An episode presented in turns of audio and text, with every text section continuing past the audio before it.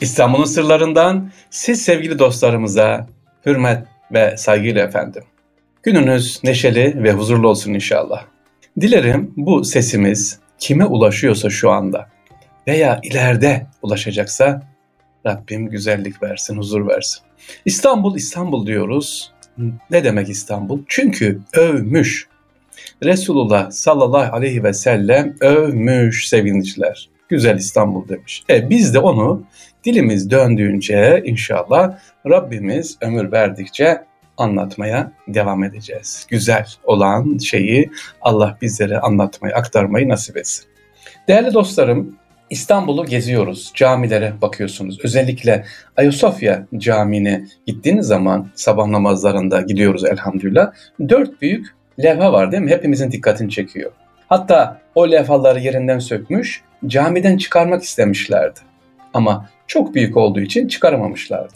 İşte değerli dostlarım bugün inşallah sizlere hat sanatını ya da başka bir adla hüsnü hat yani güzel yazı sanatını şöyle bir kısaca anlatmak istiyorum değerli dinleyicilerimiz. Nedir hüsnü hat? Nedir e, oradaki yazılarımız? Bakalım.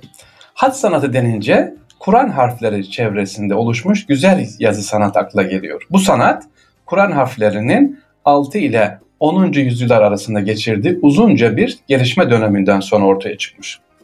Kur'an-ı Kerim'in bir araya toplanmasından sonra İslam dininin bilime verdiği özel önemin etkisiyle çok sayıda katip yetişmiş, yazı da doğal olarak büyük gelişme göstermiş. Bu yazının ilk biçimi olan ve adını Kufe kentinden alan köşeli karakterli Kufi yazısının yerini 9. yüzyıldan sonra Aklam-ı Sitte yani 6 çeşit yazı almaya başlamış. Has sanatı tarihi seyir içerisinde yer yer ve kol kol gelişmiş, mükemmelleşmiş ve güzel sanatlar arasında seçkin yerini almış. Bunun farkına varamayanlar garip tarihçilerin adetlerine uyarak hat sanatına ne demişler biliyor musunuz? Mimari süsleme. Evet, hat sanatına bazen bakarsanız e, şaşırmayın e, mimari süsleme. Oysa ki sevgiliciler musaflar, cüzler, hile-i şerifler, fermanlar özellikle bunların hepsi nice eserler var ki mimari süslemeyle alakası yok. Hat sanatı nasıl tarif edilmiş? Cismani aletlerle ortaya çıkan ruhani bir hendesedir demiş. Yani kullanılan aletlerle ortaya çıkan çok özel bir hesaptır, ruhani bir hesaptır diyor sevgiliciler tarifte. Türkler hat sanatıyla Anadolu'ya geldikten sonra ilgilenmeye başlamışlar ve bu alanda en parlak dönemlerinde Osmanlılar döneminde e, yaşamış. Yakuti e, Mustasiminin Anadolu'daki etkisi 13.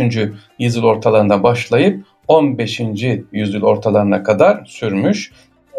Şeyh Hamdullah Yakut e, Yakut'u Müstasim'in koyduğu kurallardan değişiklik yaparak özellikle Şeyh Hamdullah Usta bunu yerleştirmiş. Daha sonra Rakım Efendi, Hafız Osman, Sami Efendi gibi ünlü sanatkarlarımız, hat sanatkarlarımız çıkmış efendim. Türkler altı tür yazı dışında İranların da bulduğu talik yazıda da yeni bir üslup ortaya koymuşlar. Önceleri İran etkisinde olan talik yazı Mehmet Esat Yesari ile oğlu Yesarizade Mustafa İzzet'in elinde yepyeni bir görünüm kazanmış. Hat sanatının doğduğu dönemde ortaya çıkan altı tür yazı demiştik. İranlıların bulduğu talik dışında başka birçok yazı çeşitleri de var. Şimdi şöyle bakalım sevgiliciler. Ee, sultanların imzası olan turalar, Turakeş adı verilen kimseler tarafından hazırlanıyor. Sultanların mührü niteliğindeki bu turalar da yine has sanatıyla güzel bir şekilde yazılmalı ve yazılıyordu zaten. Has sanatıyla uğraşan kişiye ne diyoruz? Hattat. Ortalama 3-5 yıl kadar süren bu eğitimin sonunda Hattat adında 2 ya da 3 hattatın önünde yazı yazarak bir çeşit sınav verir. Hattatlar bu yazıyı beğenirlerse altına imzalarını koyarlar. Buna icazetname diyoruz.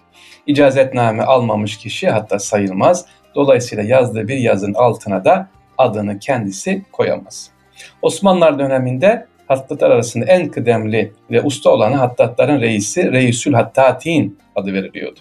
Yazı çeşitleri demiştim. Kufi yazı var, sülüs var, nesih var, muhakkak, rika, tevki, talik. Şimdi bunları şöyle çok kısa detay vermeden gidelim. Küfi yazı ne demek? Sevgiliciler en eski örneği İslam yazısının İslamiyet'in ortaya çıkışında Arap Yarımadası'na itibaren kullanılmaya başlanmış. Sülüs ise Sülüs hicretin 4. yılında ortaya çıkmış. Küfi yazıdaki düz ve köşeli şekiller bu yazıda yerini yuvarlaklığa ve eğri çizgilere bırakmış. Kalemle yazılmış olanına Celil Sulus adı veriliyor. Büyük levhalar, kitabeler ve birçok mezar taşları bu sülüs yazıyla, Celil Sülüs'le yazılmış. Nesih ne demek?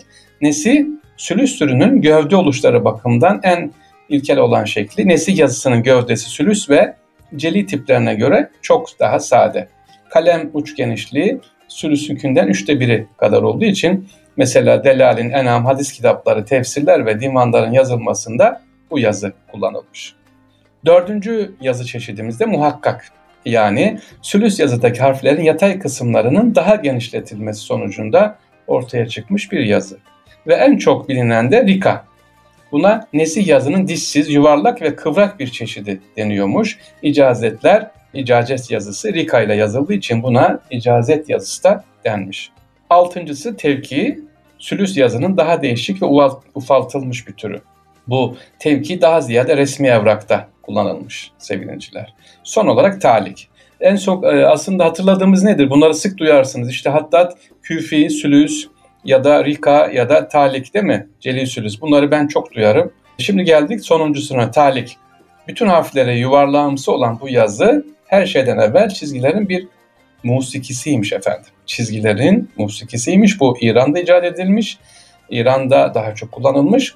Bir santim veya daha fazla genişlikte açılmış kalemle yazılmış olana da celi talik adı verilirmiş efendim. Celi talik. Ya bakın ne kadar önemli bu hat değil mi? Öyle yazın oturup gitmiyoruz. E, çeşitleri var, malzemeleri var. Ha bir de malzeme var doğru. Malzemesini anlatalım. Hatta yani bunu niye anlatıyorum İstanbul'un sırlarında? Camilere gidiyorsunuz, duvarlarda görüyorsunuz işte hat eseri. E, gerçi okuyamıyoruz ama güzel de hoşumuza gidiyor. Ya da e, kelime-i tevhidi okuyoruz ya da e, orada Esma-ül Hüsnaları okuyoruz e, az çok aşina olduğumuz için ama bunları yazan kimmiş, nasıl yazılmış, hangi malzemeyle, kaç yıl sürmüş? Evet bir hat deyip de bir ayda çıkmıyor. Bir yılda yazılan o güzel eserler var sevgiliciler. Hat sanatında kullanılan malzemeler, kalem var, en önemli kalem. Bunlar e, sevgiliciler daha çok kamışın ucu kullanılıyor yazının kalınlığına göre. Makta denilen sert maddelerden yapılmış e, bunların da tabii çeşitli yardımcı malzemeleri var. Mürekkep var. Hat sanatında kullanılan mürekkep özel olarak hazırlanıyor. İs ile Arap zamkının dövülmesi neticesinde elde edilen mürekkep akıcı biçimde yazı yazmayı sağlıyor ve yanlış yazma durumunda ise kolayca siliniyormuş. İs deyince aklınıza ne geldi? Maniye Camii geldi değil mi? Evet ortak is odası işte oradan alınan isler e, Arap zamkı ile birleştirilip bir mürekkep haline getiriliyor ve hatta kullanılıyor. Kağıt olmazsa olmaz hat sanatında. Kağıtlar evvela hamurları ne olursa olsun sevgiliciler çeşitli renklerle boyanıyor. Mürekkep emip dağıtmaması, kaleme akıcılık sağlaması için ahar denilen bir madde sürülüyor ve daha sonra da mühreleniyor. Yani kağıt bakkaldan alıp yazalım yok. Aharlanacak sonra mührelenecek. Ne kaldı geriye? kaldı. Evet, mürekkep hokka içinde saklanıyor. Hokka dediğimiz o mürekkebin saklandığı. Hokka ve divit diyoruz ya. Demek ki hokka saklanan şey divit de kalemin kendisi, kamışın kendisi sevgiliciler. Hokkalar pişmiş topraktan, metalden ya da çeşitli ağaçlardan yapılıyor ki kalem sokulduğunda o kamış uç dibine vurup bozulmasın diye hokkanın içine lika denilen bir tutamda ham ipek konuyormuş sevgiliciler. İstanbul sırlarında sizlere neyi anlattık? hat sanatımızı anlattık sevgiliciler. Evet, e, gittiğimiz zaman camilerimize demek ki böyle bu sanatçılarımızı hayırla yad edelim. Cami yaptıranı anıyoruz, o iç mimari, güzel üslubu anlıyoruz ama hat sanatını yaptıran hat ustalarımızda saygı, selam ve hürmetle anıyoruz efendim. Allah'a emanet olunuz, kolay gelsin.